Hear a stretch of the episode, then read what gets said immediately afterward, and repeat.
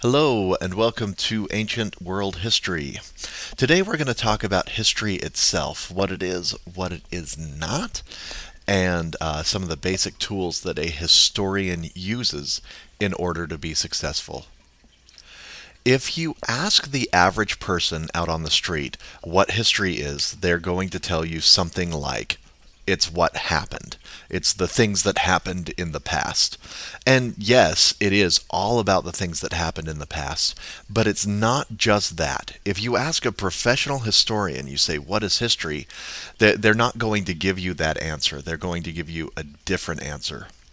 So, in order to understand it, let, let's think about it for a minute. History, the word itself, his story, which is totally sexist, but we're going to ignore that for now.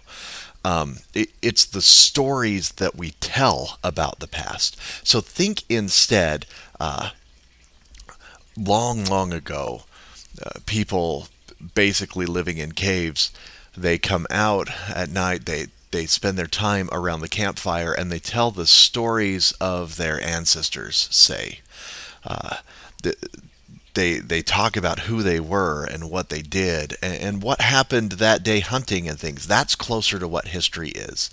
It's not just the study of what happened although it is the study of what happened but it's also how we feel about it how we interpret it. What parts of the past do we choose to emphasize? So a good example of this is Andrew Jackson. When Andrew Jackson was president, uh, a lot of people really liked him. He was very popular. Uh, they chose to emphasize things that he did that were positive for them. Now, a long time later, we tend to dislike Andrew Jackson.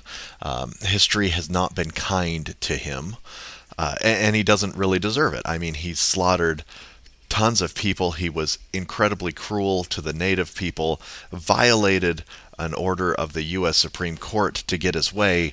I, I mean, ignored checks and balances. Uh, we look at him in a negative way. So history isn't just what Andrew Jackson did, it includes how we feel about him and what we emphasize.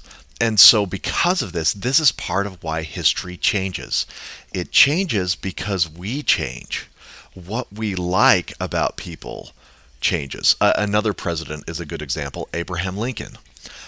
Almost universally considered to be the greatest president. Uh, if you poll historians, most of them will tell you he's the greatest president that we ever had.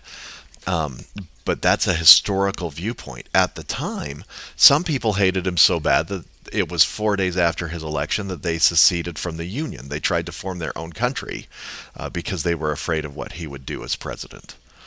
Um, he suspended habeas corpus uh, and some constitutional rights, saying it was an emergency.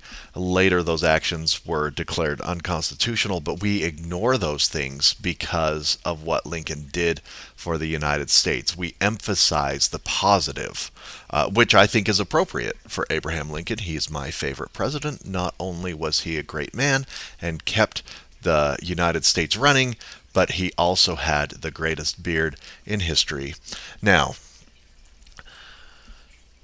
we know what history is then. We need to know the tools that historians use. Now, before we get into it, there's a key mistake that non historians often make, and that's assuming that even looking at a document is to embrace it.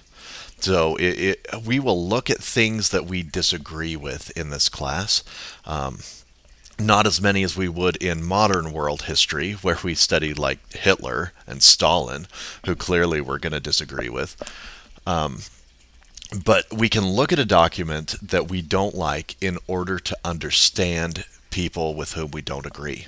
And that's an absolutely essential skill that a his, historian has and uses. Okay, now there are three tools that historians use. The first is called sourcing. Sourcing is where we look at uh, who wrote a document.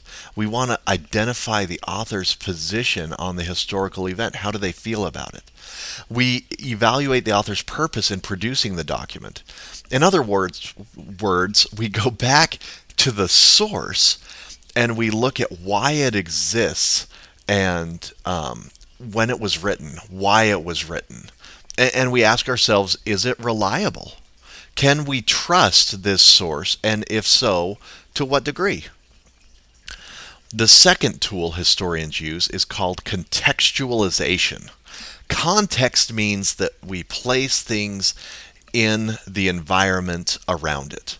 So we ask things like when and where was the document created? What was different back then?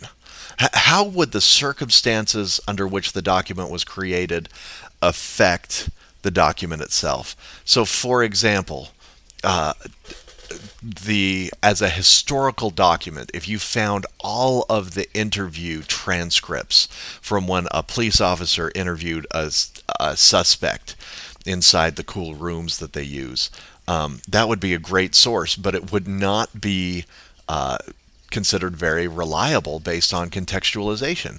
We would say well the the officer was attempting to get them to confess so it wouldn't be as valuable to a historian in terms of fact as say if you could undercover the undercover uh, uncover the transcript of a phone call that that person did because in the phone call they're more likely to give their real opinion so when a historian finds a letter to a friend we generally consider it to be a more reliable source than say a uh, a speech given to someone because the speech they're thinking about the audience more they're thinking uh, they're, they're trying to fit in they're trying not to anger the people. And so we think about that kind of thing with context we have to place ourselves back in the time period in which the document was created. That's contextualization. The third skill is called corroboration. And that's when we compare what the one document says with the other one. So in this case, if we had, uh, if we were talking about the police example, where the two documents agreed, where they were the same, we could reasonably uh, deduce that that would be the truth from that person's point of view. We always have to think about that, right? Okay, so what what do other documents say? Do they agree? If so, where? If not, why? Why? And we can look at other documents that we that we might want. So that, my friends, is an, in, an introduction to history and what the historian does. Remember throughout the entire course that history includes how we feel about the past.